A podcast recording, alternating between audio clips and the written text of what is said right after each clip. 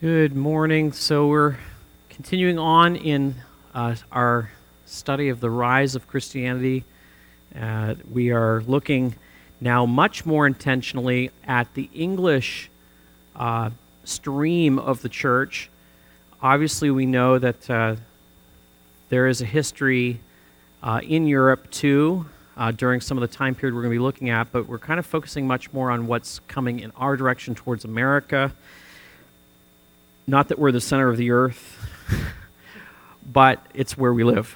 And so it's trying to make this as relevant as possible. And so along the way, we've been very careful to track with the conversations in Europe. And as I say, we're going to be shifting now. We've, we've been on the European continent for the most part. We did consider um, John Wycliffe and the Lollards and their suffering for translating the scriptures. And uh, now we're going to be thinking through the English Reformation. The English Reformation was a much slower, I would say, delayed, uh, and largely due to the fact that the, the Bible was prohibited from being translated into English. That really delayed the English Reformation by likely a hundred years. That's a significant, like a full Reformation by the by the king. And uh, so, as I said last uh, a few weeks ago, we discussed the John Wycliffe and the and the Lollards. The Lollards were those who followed him as disciples, and they went and they taught children to to recite the Lord's Prayer in English um, to understand the Ten Commandments and also to uh, learn the Apostles' Creed. And those things were prohibited. And in 1519, seven Lollards were burned uh, for teaching children uh, these things that we take for granted. And uh, this is kind of the environment in which Tyndale was born into. He is a, a significant reformer that we're going to be uh, looking at. Oh, ah, there we go. And we're going to see the beginnings of the English Reformation in the life of William Tyndale. He was uh, born in 1494 in Gloucestershire. Uh, in 1506 to 1516, he studied at Oxford. So we don't have a lot. That's a big jump. Okay, he was born and then he went to school. So we don't have a lot of info about his early childhood. Um, but as a student at, at Oxford, he he did encounter the ideas of Wycliffe, and he would have become familiar with the, the argument as to whether or not we should have the Bible in English translation. And during that time, it's told that uh, he began to spar with other scholars about the need to get the language of the people, uh, get it out to the language of the people. And uh, he said this that got him into some trouble. He said, I he was talking about how God's law is better than the Pope's law, just by rank and priority. And so, as the argument went on, he said, in an inflammatory way, he said, I defy the Pope in all his laws. If God spare my life for many years, I will cause a boy that driveth the plow to know more Scripture than he does. And so he was pretty pretty ag- aggressive in his tone, and that got him into trouble. But he was a brilliant man. He learned eight languages uh, Greek, Hebrew, but also continental languages. He was very familiar with the European languages.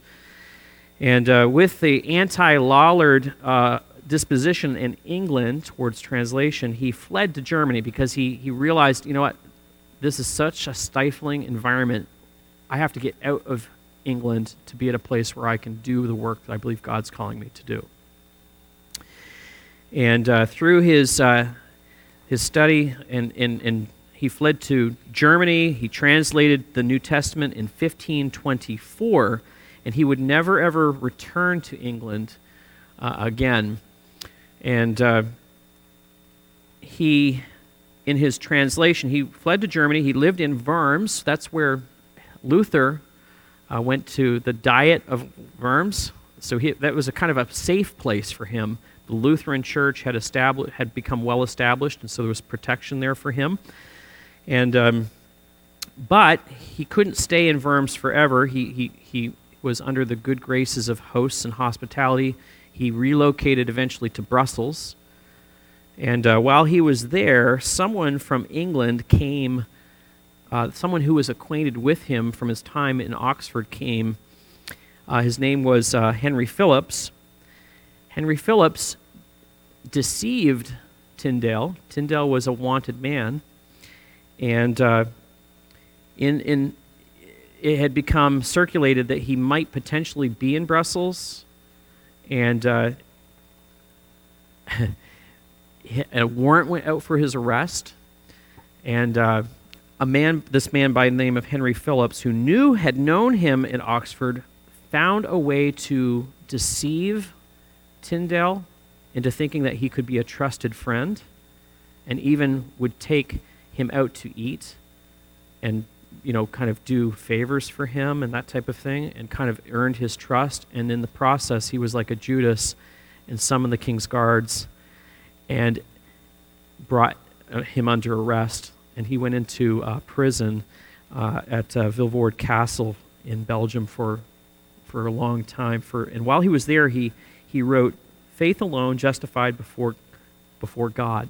It was an argumentation uh, for the superiority of, yes, the scriptures, but also that we don't need the works of the system of the church to, to be, have our justification. Very important work that he wrote. Uh, Tyndale's life is very remarkable in many ways because he was a man who, who on his own sense that he needed to not just simply exist in the church, exist in England, he made very courageous steps in order to advance the truths of the gospel to make it available to people. He didn't just simply let his circumstances dictate terms, he, he actively moved out of England for the purpose of taking the word of God back to England. And uh, very significant. And uh, we would not likely have an English Reformation without Tyndale because copies of his New Testament found their way back into England. And uh, people began to read them under duress of also receiving punishment for reading the scriptures. Um, but in the 1520s, the 1530s, uh, some political events in England began to uh, open a door for potential reform within the English church. At that time, it was exclusively Catholic. And uh, some of you might remember this guy in this picture Henry VIII. He had a great matter uh, that was uh, pressing upon him. He needed an heir uh, in order to pass the crown to the next generations. And uh, the political dynamic in England at the time, avoidance of civil war was also a motive. Uh, if he doesn't have an heir, then there comes a squabble as to who will be the heir. And so everyone in England was vested in the king's great matter as to how can we uh, preserve the peace of the country. And uh, it's, uh, it's remarkable. Uh, just you may maybe know the story of King Henry VIII. He married uh, Catherine of Aragon. Um, and unfortunately, when he married Catherine, um, he married someone who was related to him uh, through his brother's, it was his brother's former wife. And uh, he, he did this, and then when only a child, a, a female child was born, uh, there was a, uh, a question as to, okay, now what do I do? Uh, and he began to read he had one of his uh, advisors said, you know, in Leviticus 20 verse 24 it says, if a man takes his brother's wife, it's an impurity. He's uncovered his, neighbor, his brother's nakedness, and they shall be childless. And he started to think to himself, okay, I've done what the scriptures told me I shouldn't do, and I'm, maybe I'm getting this childlessness now because I'm in defiance of God's word. And so, um, as uh, his understanding of scriptures uh, began to, to progress, advisors around him made appeal to Pope Julius in Rome to see if it be possible that that first marriage could be annulled. And uh, unfortunately, Wolsey was not uh, uh, successful to appeal to the Pope, and uh, the Pope would not permit it. I can't get into all the reasons why that was the case. Again, everything's politics, right? And, and so he began to kind of find advisors who would respond to his wishes, and he decided to open a special parliamentary session called the Reformation Parliament. And uh, the king advised the parliament to try to work out laws that would make him to be the supreme authority of the church uh, for purposes for which he was, was headed into. And um, during that time period, 1532 1533, uh, Henry quietly married uh, Anne of Boleyn. He had separated from Catherine, and he married Anne of Boleyn. And uh, within six months, and after the, the, the, Act of Supremacy went into effect, uh, the king, the king's uh, first bishop, Thomas Cranmer, uh, annulled the marriage of the first marriage and uh, permitted him officially to, to take on. And we don't have time to go through all Henry's wives. We're not going to do that. But those were the kind of the key things that opened the door.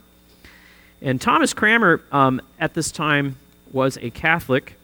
But when he went to Europe, he began to encounter the teachings of Lutherans. And he began to question some of the, the tenets that he had received. And so when he came back to answer the call to set up this new church government in England, he brought with him the ideas of the Reformation. And uh, there was a need to um, establish uh, norms for this new church. And a book was put together called the Book of Common Prayer. Uh, the Book of Common Prayer was a, a way of doing liturgy for the English speaking world and um, it began to partially reform the church. It still had a lot of Catholic forms in it, um, but it had started to introduce some, some new elements. For example, one significant change that you'll recognize is that no longer was the communion called coming to the altar, like a place of sacrifice. It, the Book of Common Prayer changed the wording to this is the Lord's table. So there's, there's significance in elements like that. Um, in time, a uh, lot, lot, later in the historical development of the church in England, uh, a set of articles of doctrine were established called the 42 Articles, and then they got reduced down in 1563 to the 39 Articles, and these were designed to create um, continuity of doctrinal instruction. But by the time it got to the 39 Articles, it was thoroughly a reformed type of uh, teaching, justification by faith, um, while still obviously using a lot of the familiar, the smells and the bells kind of idea, you know, the high Anglican liturgy. Um, those elements were, the, the smells and the bells were removed of their mystic quality, in other words. People still used them for ritual purposes, but they did not have the meritorious elements attached to them. Uh, it was uh, justification by faith was the communication from the pulpits at that time. And so that, that was a slow progress. I, obviously, there's so much history here that I can't go through for you all. And you wouldn't want me to anyway.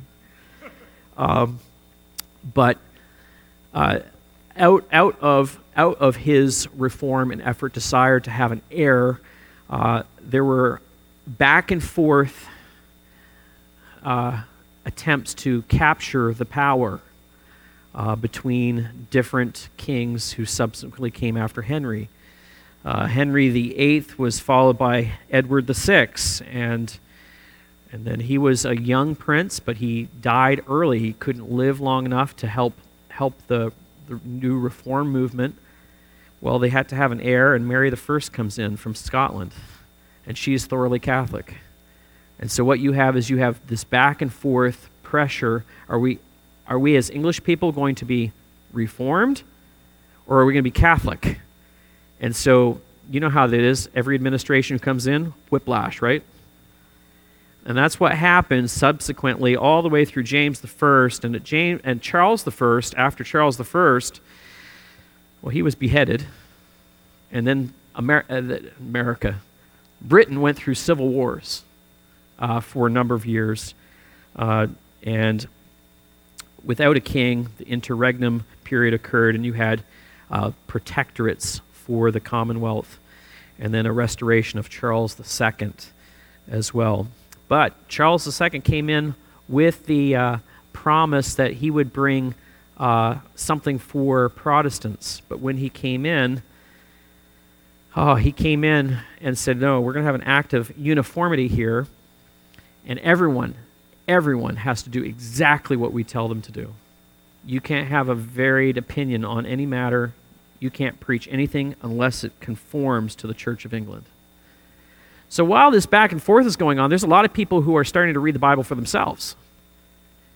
And so you've got groups of people starting to sprout up like the Baptists, and you've got Congregationalists, you've got Presbyterians, and you've got people starting to, to, to interpret the scriptures. And in 1662, there was a great ejection of ministers from their pulpits because they couldn't, they couldn't affirm the teachings of, the, of the, the Church of England. And there was a lot. John Bunyan was one of the, the uh, ministers who was ejected from his pulpit. He went to prison because he wouldn't, he wouldn't preach under the license of the Church of England. And uh, quite others, uh, many others, uh, I think it's estimated that 2,000 pulpits were, were emptied out during that time period. Um, through, the, through those transitions and reforms, uh, the Puritans um, were the political class of, of reformers. They were involved in the church, but they were also involved in the political uh, organ of the, the parliament. They tried to establish a Presbyterian form of government for the Church of England. Um, they weren't ultimately successful, um, but they worked very hard to try to get the church to become less Catholic and much more biblically based, using the biblical categories for church organization and they they were um, they were at times called uh, Puritans, basically by those who were opposed to their efforts, and it was a pejorative term. Um, it was oh you're just a you're kind of a you've heard that you're kind of like a prude. You're kind of a you're a Puritan. Um, it's it's that they had a very strict interpretation and they wouldn't allow for anything other than what the scriptures uh, commanded. They wouldn't go beyond it. So the Westminster Assembly, uh, 1643 to 1652, was probably one of the most significant acts uh, of, of that time period.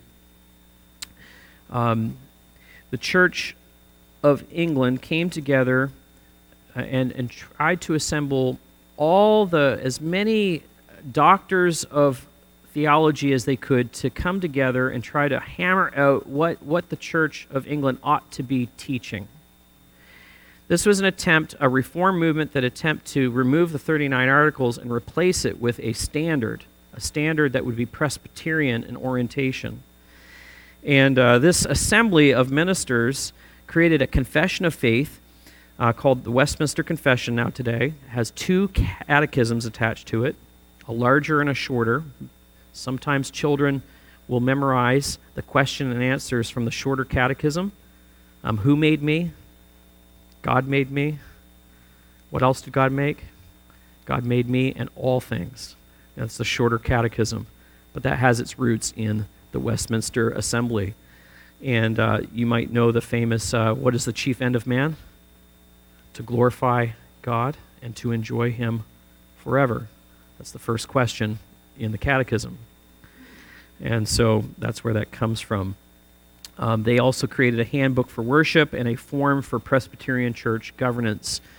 Um, they ultimately were unsuccessful. This was during the interregnum reign time period. The Puritans were trying to seize power, but by 1662 they had failed and it reverted back to the 39 articles of the, uh, the, the church. But I just want to highlight, I think, what's really important for us as we move closer to, to our situation the rise of denominationalism. Uh, denominational theory laid, was laid by the Reformation, and they had planted the seeds um, that they insisted that the true church can never truly be identified in any exclusive sense with a particular institution. Uh, Zwingli was, uh, was very sensitive and also John Huss to the idea of the universal church. Um, you can do your best to try to articulate what the true church ought to be like, but as long as there's humans involved, it's going to fail to come up with a perfect uh, method of, of organizing and working together. And uh, during that time period of the Westminster Confession and, and, and the, all those folks together, there were other voices, there were minor- minority voices that were a part of this um, called the Congregationalists. They were independents. The majority of the assembly were Presbyterian in orientation, but there was this minority group called the Independents, and they believed that there was important to set up church governance along congregational uh, principles. They were cleanly, they were keenly aware of the problem of handing power exclusively to an episcopate, of having a bishop with all this power. And as they interpreted Scripture, they recognized that the power truly is with the people. And uh, that was an important uh, part of that process and, and, debate on, on these topics. Um, the Congregationalists, uh, maybe you know the name John Owen. John Owen was a Congregationalist, and he was a, he drafted a similar confession of faith to Westminster, but it was called the Savoy Declaration. It, it, it it copied a lot of the main tenets of the Westminster Confession, but on the church governance side, it identified not a presbytery as the authority, but the congregation as the authority. Um, there were other dissenters during that time period called the Baptists. Uh, there were general Baptists and there were particular Baptists. Uh, but the particular Baptists um, revised the Westminster Standard and uh, they developed what's called the London uh, Baptist Confession, 1689. And um, that, that was their statement of, of church governance and doctrine. Um, but the, those who were dissenting, uh, who were dissenting during this time period, laid out principles uh, that were very significant. I'm just going to read them here. I've got them short form on your on your handout, but um, they really understood some fundamental truths to to how churches organize themselves organically. First, they recognized that man's inability to always see the truth clearly, there's going to be differences of opinion uh, about how outward form of church should be organized. That's just inevitable. That's a fundamental truth that everyone just has to come to terms with. Um, if there's not going to be a defined unifier like a pope, you're going to have this is going to happen. Um, and the difference is, though, that they don't have to involve, they, some of these differences do not involve fundamentals of faith, they in themselves are not matters of indifference. They're still important. Do you have a thought?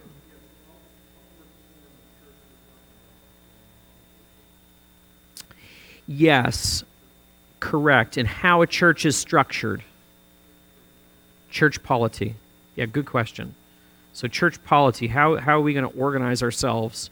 And those were the chief questions that were being discussed at that time. And he, they emphasize the fact that these don't involve fundamentals of the faith. We, we can have a, we can agree on the universals, and we can be a part of the universal church, but yet have differences in how we organize ourselves.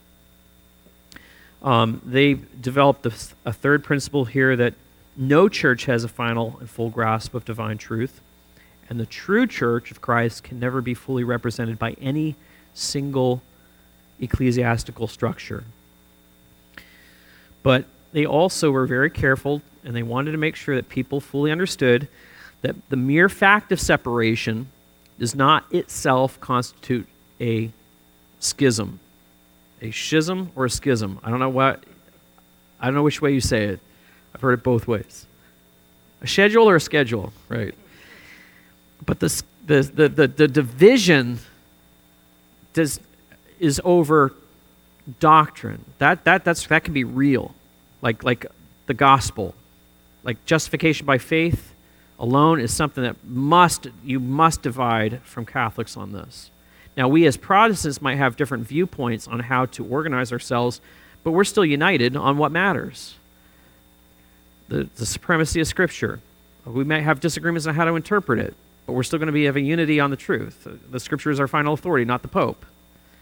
And so uh, these principles were starting to be articulated during this uh, time period. And uh, it doesn't mean that people weren't unconcerned about doctrinal differences like baptism. So, baptism, we would say, is a really important doctrine, but that doesn't mean that a Presbyterian doesn't have a claim to the true gospel, right? A Presbyterian could have claim to the true gospel, but we might have disagreement on when baptism occurs in the sequence of, of how we live out our faith together. Does that make sense? You had another question, Dave? Yeah.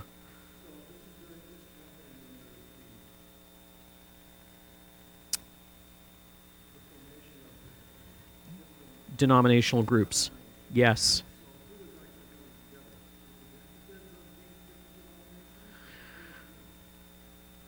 Doing what? Coming up with these four principles? Who came up with the four principles?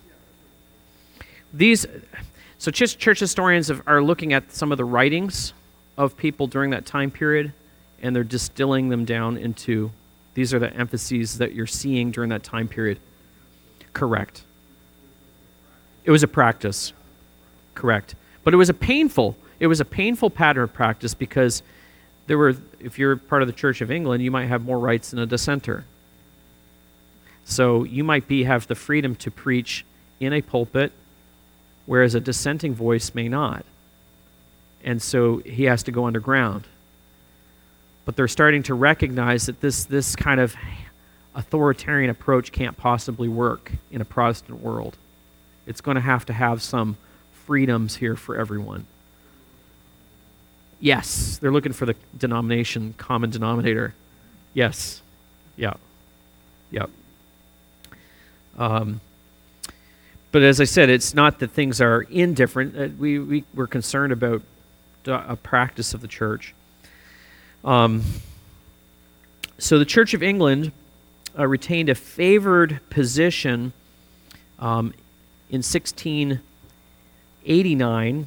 There was an act of toleration granted when the realization that we can't possibly manage our civic life by demanding everyone be conforming to the Church of England. It's not possible to happen. So the act of toleration was granted when, when uh, William and Mary ascended the throne. And uh, there was a uh, universal recognition that there was rights to worship if, underneath the Presbyterian banner or a Congregationalist banner, Baptist banner, or a Quaker banner. Um, there was freedom. And uh, so 1689, some of that started to travel with immigrants to, to America, right? And uh, it became, in some ways, God's answer to multiplying the faith in new worlds. Kind of this, this, this need for religious toleration seemed to make sense as we're going into new parts of the world. We can't, we can't manage everything out there, let alone here in England. Um, so we're going to transition to denominations in, in America, and I'm just going to, I'm definitely going to be skipping over major history here to make some points about kind of just generic, like general. So you have new people coming in from America, from Britain, and we have people coming from Europe to settle the colonies. Some of this denominational thinking came with them. And so you have people settling in regions that we have now. You know, it's good to know where things, why things are the way they are. So congregationalism was the standard practice for New England, for the most part, with the exception of uh, Rhode Island and the Baptists. Um, so migration patterns led to really overall a diversity of denominations in America leading up to the Revolution. But the first thousands of immigrants to the Massachusetts Bay Colony came as Congregationalists. They didn't believe in the Presbyterian authoritarianism under the parliamentary structure, they, they said each local congregation has to take accountability for themselves. But in the, as, the, as congregationalism d- developed in New England, as new congregations, new settlements started to, to take place. They started to create networks and cons, they called them consociations in which ministers would get together and try to solve problems. Some local congregation might have a, a dispute with their minister. So call in all the ministers together and we'll kind of settle this and then kind of give some instruction back to the congregation as a, as a recommendation of what they ought to do. And uh, rather than, thus saith the Lord, because we as elders said it, you have to do this. But they recognize there needed to be a balance there as well.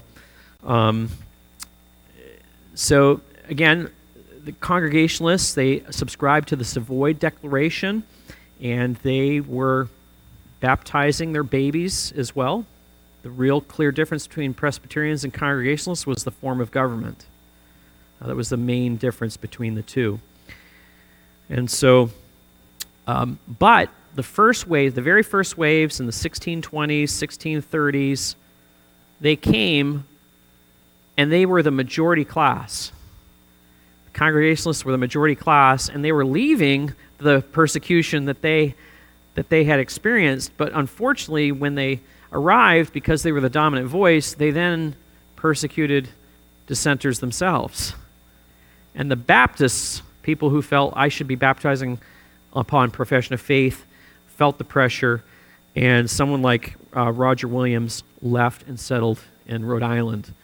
And it became a haven for Quakers as well uh, in, in New England. And so that's what we have today. Um, I would just, just uh, you might realize, and maybe didn't realize, but during that time period, most Baptists were Calvinistic.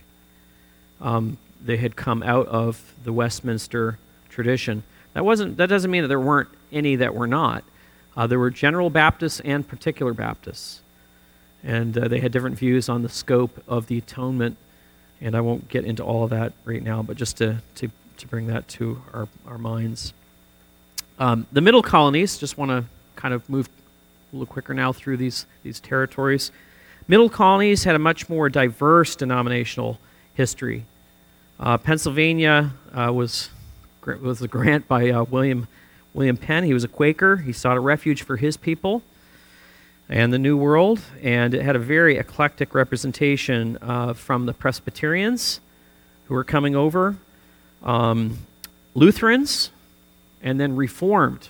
Now, Reformed, remember Zwingli, Swiss, Swiss Reformed, some German, but most Lutherans, Germans were Lutheran coming over. But a large, large settlements and also Anabaptists came over as well. So a lot of the Mennonites, that traditions that we see in Pennsylvania, have their heritage there as well. Um, some uh, Scottish and Irish Presbyterians settled in the middle colonies as well as in North Virginia, as well in New Jersey. Um, Maryland has a unique distinction as being a refuge for Catholicism. And that's a, a unique anomaly to mostly a Protestant eastern seaboard. But Maryland uh, was initially set up, and they created an act of toleration for their own colony in 1649 to tolerate the Protestants who were coming in. And so it's uh, kind of interesting how history flips itself sometimes. The southern colonies uh, to the south, uh, Virginia, North South Carolina, Georgia, were primary Protestant Anglican in their orientation. And uh, a lot of the large plantation owners were investors from England who had roots and networks in the Anglican Church. And so um, that's. And the Methodist Church, I didn't really talk about that at this point. We'll talk about it a little bit more next week. But the Methodist Church um, was founded as a subset in the Anglican Church. Um, there was a group at Oxford called the Holiness Club. Uh, that's literally what they called themselves. It was made up of Charles and John Wesley and also George Whitefield. And uh, they desired to have a new gospel emphasis within the church, a little renewal movement. And uh, they became well known for a, a method of doing discipleship, of creating small groups for accountability purposes where people would learn how to talk about the gospel and impact the, the Spirit upon their hearts and lives. And so they were trying to get people not just to have an outward form of religion, but a vital and real form of religion. And uh, uh, the uh, Wesley brothers uh, are, had traveled, Charles actually came to Georgia, Savannah, and spent some time there. Um, George Whitefield also came, but George Whitefield then had preaching itinerant all the way up the seaboard, up into New England, uh, and his preaching created the, the Great Awakening in the 1740s, and we'll get to that uh, next week. But that's kind of the, the, the, the, lay of the land here in, in, in America.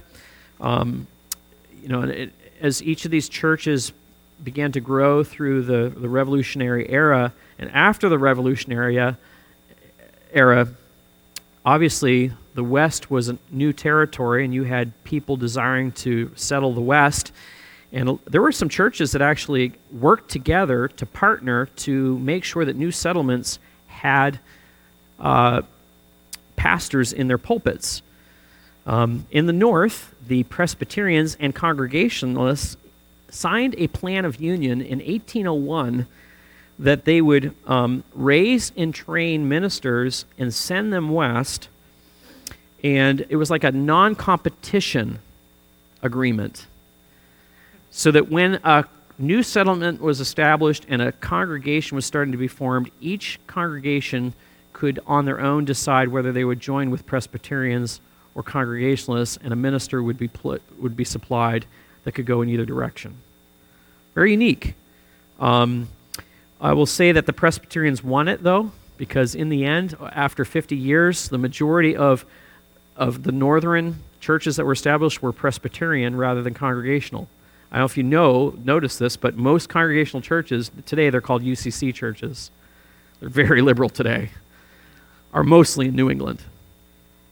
And uh, the Presbyterian uh, through the north, Ohio, and the, and, the, and the river valleys out that way are thoroughly Presbyterian. Um, that arrangement lasted to 1852. In the South, uh, during that time period, Baptists and Methodists began to come up with ways to bring ministers out west. And uh, they created a system called circuit riding. And uh, they decided, okay, we're going to have, we're not going to spend so much time training ministers in how to read the Greek and the Hebrew. We're going to give them a, a, a seminary light degree, and we're going to send them out west, and they can take the pulpit riding, they can ride a circuit, and they can spend their time traveling rather than studying, and then they can preach sermons to people to get them something. Uh, that worked out pretty well for, for, for, but then gradually a lot of the Methodist churches decided, you know what, we want to have an educated ministry. We want people to be able to exposit the Word of God and seminaries over time began to develop. And, uh, you know, Francis Asbury was a significant uh, mover in that, that denomination. through, the, through the 1800s, uh, several social, uh, in social um, uh, reform movements took place. As you know, slavery was a big issue in our, our, our nation's history. Um, but through the 19th century, a lot of people began to really recognize that slavery was not appropriate and incongruent with the, the scriptures. The scriptures direct us towards freedom, and uh, a lot of uh, a lot of churches were very active. Many pulpits in North and South, North and South, did advocate, um, but it eventually rose and fell along political issues, political lines, and power. Um, I think of, I've been doing study um, in New England history, and uh, one of the men I, I, study is, his name is uh, Jonathan Edwards Jr. He advocated very, very strongly for abolition, and also Samuel Hopkins. And Samuel Hopkins partnered with Quakers in uh, Pennsylvania to try to increase awareness of the need uh, for the freedom of the slaves. Uh, temperance was an issue after the Civil War a lot of uh, Americans began to take that social activism towards uh, the relief of those who were enslaved to uh, human slavery, but also applied it to slavery to alcohol. And a lot of a lot of churches were very active in trying to alleviate the harms uh, women and children who, who were raised in uh, abusive situations And as cities began to form and develop, and, and a lot of immigrants from Europe came into uh, America, they did not have the same sensitivities towards the uh, moderate use of alcohol, and, and, and there was a lot of problems, a lot of poverty in cities. And there was a re- general recognition of the need to bring temperance as a social good uh, for America, and that culminated with the 18th Amendment, and then it was repealed. Um, but churches were very active in, in, that, in that time period. Churches were also active as, as the Industrial Revolution started to develop. Uh, Sunday schools were established in the mid 1800s after the Civil War because there were a lot of children who went to the factories. And uh, as soon as they could tie their shoes, they were in the coal mines, you know, the coal breakers. Um, and um, work was primary, education was secondary. And a lot of churches established Sunday schools on Sunday afternoons in order to educate children how to read so that they could then read the Bible itself. And that was the first uh, growth um, during the Civil War. There were a lot of young men who, who came back from the war and they needed encouragement as well. Um, Young Men's Christian Association developed, YMCA, during that time period. Children who grew up learning how to read, working in the factories, weren't quite assimilating into denominational churches, and the YMCA came in as a way to kind of help disciple young men to get them into churches to form leadership for another generation. And that's their history. Evangelist D.L. Moody began his speaking ministry with the YMCA in the Northern Baptist Convention. And uh, the Civil War obviously brought some other stresses upon denominations, and we had a, a breakdown, obviously, over slavery between North and South. And the Southern Baptist Convention and the Northern Baptist Convention divided largely over these issues. The Presbyterian Church of America divided with the Presbyterian Church of the United States of America over largely the same issues. The Methodist Church went through the same fracture. You have the Free Methodists, we have the United Methodists, and that was largely uh, through this time period.